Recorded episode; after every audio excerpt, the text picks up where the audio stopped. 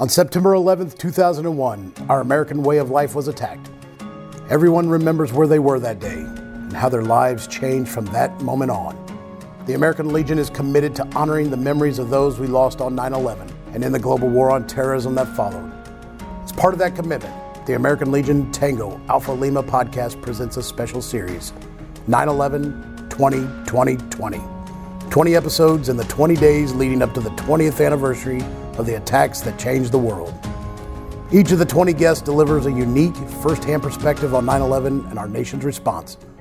Here is one of those remarkable stories. All right, folks, welcome back here to the Tango Alpha Lima podcast. Today we're continuing on with our 20 episodes in 20 days leading up to the 20th anniversary of 9 11. Uh, 20 stories to help us reflect and remember. And here's one of those remarkable stories. Uh, we're joined today by Josh Bleill, who had graduated from Purdue University and was working in corporate America when the events of September 11, 2001 changed his life forever. Something clicked inside him, and two years later, Josh followed in his father's footsteps and enlisted in the U.S. Marine Corps. In 2004, at 27 years old, Josh was off to boot camp, and by 2006, he was deployed to Fallujah. While in Iraq, a bomb exploded under the vehicle Josh was riding in, and everything changed again. Josh, I'm not going to uh, go too much further into this, but tell us about what uh, 9/11 inspired you to to join. Obviously, uh, as we were talking about uh, earlier, not customary to go through basic training at 26 years old, so that's fairly interesting. And can you tell us, you know, what happened once you got to Iraq? Yes, absolutely. So on that day of 9/11, I was driving into work and just you know stuck in traffic around Indianapolis. I received a phone call from a friend asking if I was listening to the news and I said, no, not at all. She's like, you need to turn on the radio. So I turned on the radio, started listening to the events of 9 11 unfold. You know, got to work like most of us, had a television in front of us and watched that horrific day just take place. Uh, it was one of those moments where I knew things would change. We were worried about our community members. We went home and, and gathered and trying to get my sisters home. One was in DC, the other one was overseas. Um, but then something inside of me was just telling me, hey, I'm a big kid. I'd played sports all through college. And my father had served in the Marine Corps as a fighter pilot. My grandfather had served in Northern Africa.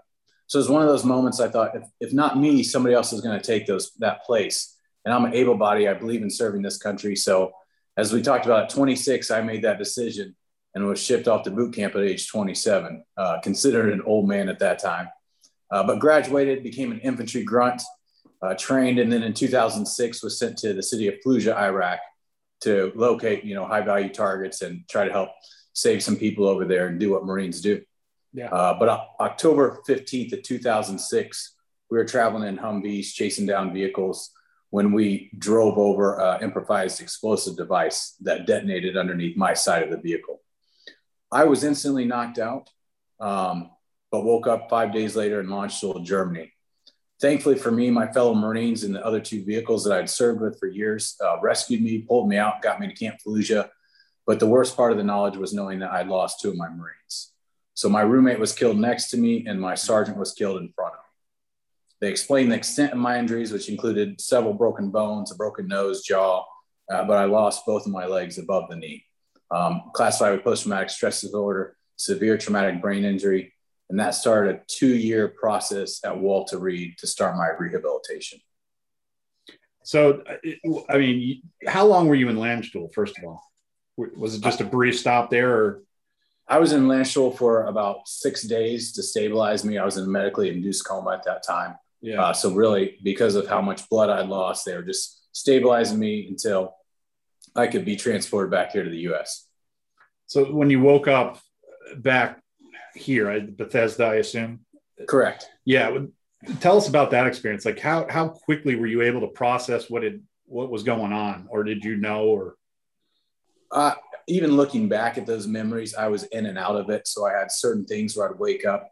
Um, I still have the pictures that were next to me of my family because I didn't recognize even my own mother and father at that time.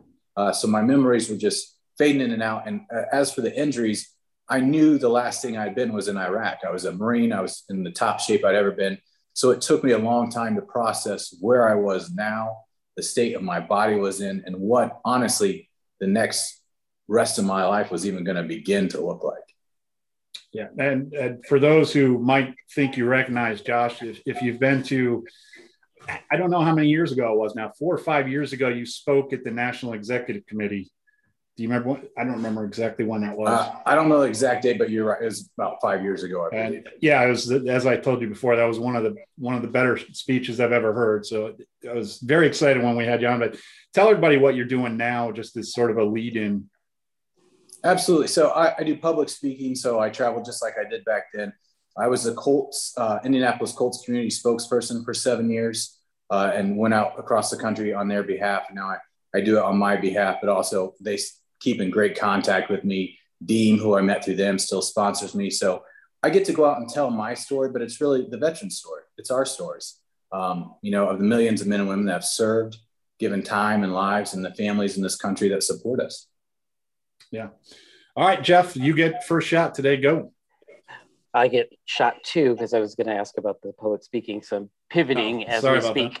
Um, so it's we this whole series is about uh, telling the stories of of those that were whose lives were impacted by 9-11 and making sure that we don't forget and that the the stories come out and i seeing here in your your bio it's uh, it says like uh, Josh Bleill is now a walking, talking symbol of hope, using his story to motivate and inspire others. And like you can't help but have be a constant storyteller to anybody who meets you. Um, and what what is it? How did you use that in in terms of being around uh, those football players? I could imagine that that's uh, your story is pretty inspiring to them if if if they have like a a hyper extended ankle or something and they're worried about when they're going to get back and all of that sort of thing and you could really put some some real perspective on that. And then i'm just curious what is your general message when you're retelling the story in a mo- when you're doing motivational uh, speaking or and things like that? Absolutely. Because i have two prosthetic legs i tend to stick out quite a bit. Um, you know especially just even around town but even in the Colts complex, I was easily, they could spot me. They knew who I was because, you know, when you see a guy in, at work with missing two legs and you see him again, it's probably the same guy. Uh, so I got to know those guys and they were always so supportive, but I never wanted anyone, and even when I go out and speak, to feel like they can't complain, that they don't have problems because mine's worse. I never want someone to say, well, at least I'm not that bad. What I want people to take away is that I looked at my situation, thought it can only get better things can be better no matter what I'm going to go through. It's the same with everybody. Those football players that are going through, you know, injuries and, and on the mend, I still want them to see that there's positiveness in what they can achieve now, uh, what this will strengthen them later on in life. Um, and everyone I meet from young kids that are always interested, as they call them the robot legs, I want them to ask questions because I want them to know not me, you know, personally, but there's men and women that will sacrifice to allow us to have this country that will allow us to go out. So I don't want them, you know, with this message of 9 11 coming, we don't want to forget. Um, so it is a constant reminder to the people around me, but it's also a constant reminder of me who people come up to me to say thank you, uh, to encourage me that we live in a pretty good world with positive people. And if we just continue to do that for people, you know, we won't forget uh, and we'll help people that are still struggling, whether it be from 9 11 and how that affected them or our, our veteran family members, our veterans, um, how it affects them, that we support them with love, that they can get to the next step as well with positivity instead of just worrying about, hey, this is what I'm going through. And that's okay to deal with, but how can I make it better? Right. And that's, I was kind of, this is kind of the, the line of thought that I was going on. Not that they would uh, compare themselves to you or anything, but just the example of whatever you're going through, you can get through it and and come out positively on the other side. Uh, that has to be inspiring for everyone. And then finally, my follow up is, I love that you said it's a veteran story, and then I recall you giving um, recognition to your other Marines, Semper Fi, by the way, who helped you, uh, who helped get you out of that situation. And are you still in contact with those guys? Uh, do you know who they were even or yes uh, i do oh. and we're still in contact uh, you know from one of the guys that carried me was we called him moose but luke caldwell um, and actually my unit in september is having a reunion Um, so we're all getting ready to see each other again, but we stay in contact. And I think that's one of the biggest things when people come up to me and say, Hey, I have a brother, I have a sister, a mom that's struggling. Uh, they've been out. I'm say, I say to them, do they still contact with their people? Because that is such therapy to, to talk with the guys and gals that have been through your situation. Um, because sometimes we hold it in and we don't want to talk about it. But when we get together, we let it out. We talk about the memories. And as much as we don't like to, you know, admit, it's it's therapy for us.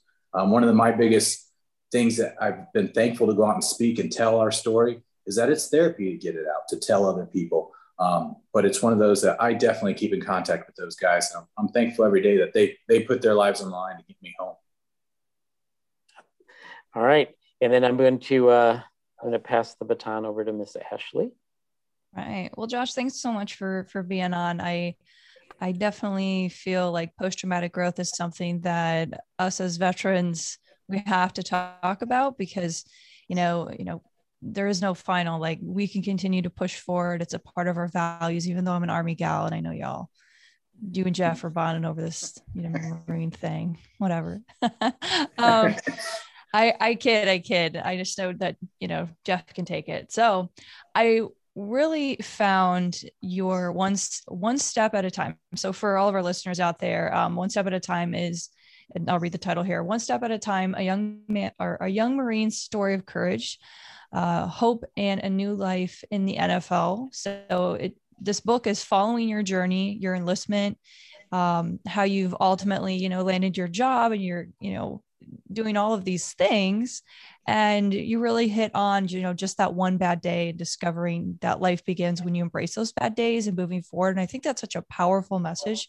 for our listeners. So that one step at a time i i feel as a like my mantra has always been i can i will watch me as, as a service member and also being a, a woman as a service member in a predominantly male field right? So you know with this book how did how did this kind of come to fruition and um you know, just just tell me more about your book.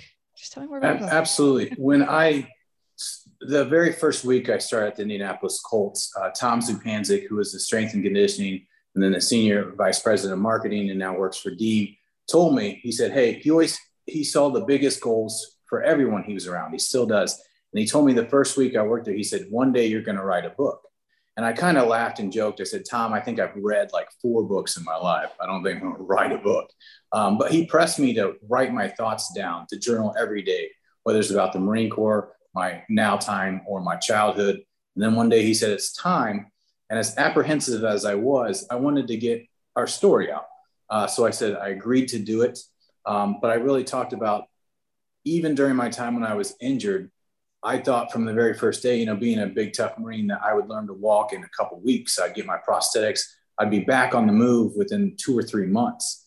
And then I, what I quickly realized that it was never in my time frame. Um, and sometimes just taking that one step at a time, that one day at a time, and saying, today I'm going to do everything I can, and tomorrow I'll do the same, and the next day. And when I get my goals, then I'll hit them. As long as I keep moving forward, that one step, then eventually I'll get there. And so I just try to tell people stay positive. We're going to have setbacks. We're going to have those days that don't go as well as others, but eventually we'll just continue on uh, and, and we'll reach our goals. Absolutely. I really see it as like the gamut of all things and also relatable for for non-veteran folks, right? Because I feel, you know, as you know, we have endured a very specific type of, of trauma or uh, events in our lives. And some of those can also be transferable to folks who may not, well, let me start over. Those folks would then be able to say, hey, wow, that is inspirational. I can do this. Like I can fight, say, for example, anxiety, depression, the loss of a loved one, or, you know, I, I really see that there's this this bigger picture here with the one step at a time and really motivating and inspiring people from all walks of life. So just want to congratulate you on that. I think that's incredibly impressive. Um, kudos. Thank you very much. Yeah, but you're absolutely right. It does. It doesn't just stick with the military people. Everyone faces struggles, and and as I, have said before, we all have bombs that go off in our life, um, things that will change our world that we may not see coming. But it's usually how we deal with those that will impact the people around us later on. Uh, and it's also the support that we've been given. I was given support by other Marines to save my life. Uh, but still to this day, I have good family members, my kids, and just people surround me that get me through to tomorrow. Absolutely. I could not agree more. I'm gonna I'm gonna piggyback a little bit on what Ashley said. One of the things that always cracks me up is the difference in the audience between when you talk to veterans who have gone through similar type things and when you address civilians. And I'm assuming in your life you've you've done both. You probably do corporate type speaking. But I, I remember specifically, I went to the uh, Grand Canyon with a bunch of Marines, and there was one Marine who had a prosthetic leg, and he was humping just like everybody else. And one of the guides just looked up in horror and he's like, dude, you have blood just pouring out of your where the he's like, oh yeah, where the prosthetic it rubs and sometimes it bleeds. And this guy was like, dude, you're bleeding. Like, and the guy was just like, yeah, this is what happened. So it always kind of cracks me up when things that are in the in the military sphere, the veteran sphere, are kind of you're like, yeah, stuff happens like that. But I'm curious how you gear your your speaking towards an audience who might understand kind of where you're coming from versus one who might be a more corporate mentality where they might not necessarily have experienced that or come from the same sort of understanding that that's just the way we are. Yeah, absolutely. Because there is, I speak to, you know, the whole gamut of audiences from third graders to corporate events to military. And, you know, when it's military, I think they understand and get our humor a little bit more. I use humor and everything, but they understand that some of the things we did the chaos uh, we embraced.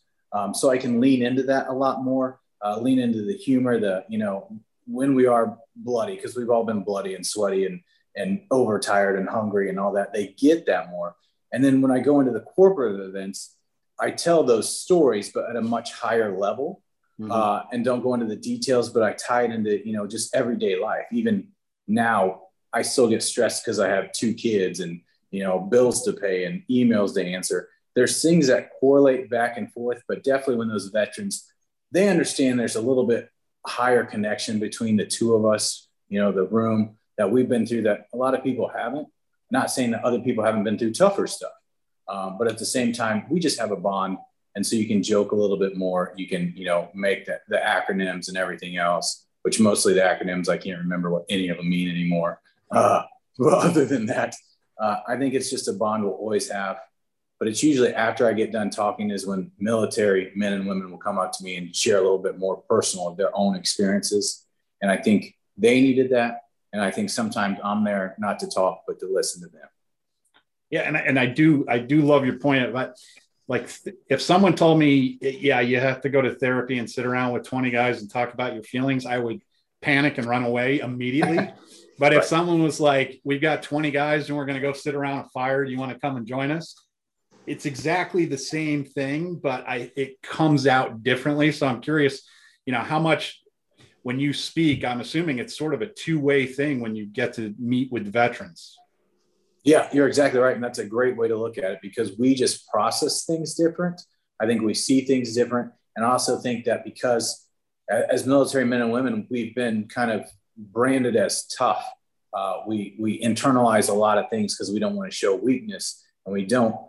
But what we truly do when we're around each other is that we all know that we've we've shed tears and laughed and and and hug, you know, our brothers and sisters like no other. Uh, we have that emotion inside of us. We just tend to only share it with each other, um, which isn't a horrible thing. But I think when the world sees that, they need to see how compassionate military people are as well, uh, because it's what gives us and the strength and courage is that bond with each other know that that man and your woman to your left and your right, you would die for in a heartbeat. Um, and that's what makes us special. Yeah. And just kind of in clothing, I mean, tell us your life changed obviously on 9-11, but as you reflect back on the last 20 years, like what's the, what's the major thing that you think about? Like, how do you want to remember the guys you served with and how do you want to be remembered, say 20 years down the line? Yeah. You know, that day, those images are still ingrained in my head from 9-11 that day but it was also i think watching the first responders go in unselfishly uh, to help save others and it was just that is what really changed my mind to say i want to do that too i want to put my you know mark on this world and as my grandfather who's passed away but served in the army always said a quote that said at this day's end may the world be a better place because we have lived and i just want it to be better because of I don't want my name to be remembered, but I just want it to be better for my kids and the next generation. But to know that men that I served with, they paid the ultimate sacrifice. Uh, and that's why every day when I wake up, I'm going to live it to the fullest. So I remember not only 9 11, but our veterans who've given everything to give us this ability to wake up here and, and to chase our dreams. So if people want to get in touch with you and they want to buy your book, where can we uh, where can we look for you? Uh, my name, joshbleill.com is my website and they can get all the information off of that. Perfect. Josh, we really appreciate you uh, joining us here. It's uh, always great to get different perspectives on 9 11. And uh, I, I, wish we had longer so I could talk about being a 27 year old at basic because that I'm sure there is some definitely some good stories out of that one. Everybody else, we will have another episode tomorrow. Remember to subscribe to Tango Alpha Lima on Apple Podcast, Spotify, YouTube, or wherever you listen to podcasts. While you're there, review and rate us. If you want to send us feedback, you can comment on YouTube or Facebook, or you can send us an email at Tango Alpha Lima. Josh, thank you very much for joining me. I would wish uh, your Colts luck, but of course, I, I will. Uh, I will not do that disingenuously. Uh, Ashley, Jeff, uh, great seeing you guys as usual, and I'll see everybody else later. Again, Josh, thank you very much for joining us. Thank you all. Take care.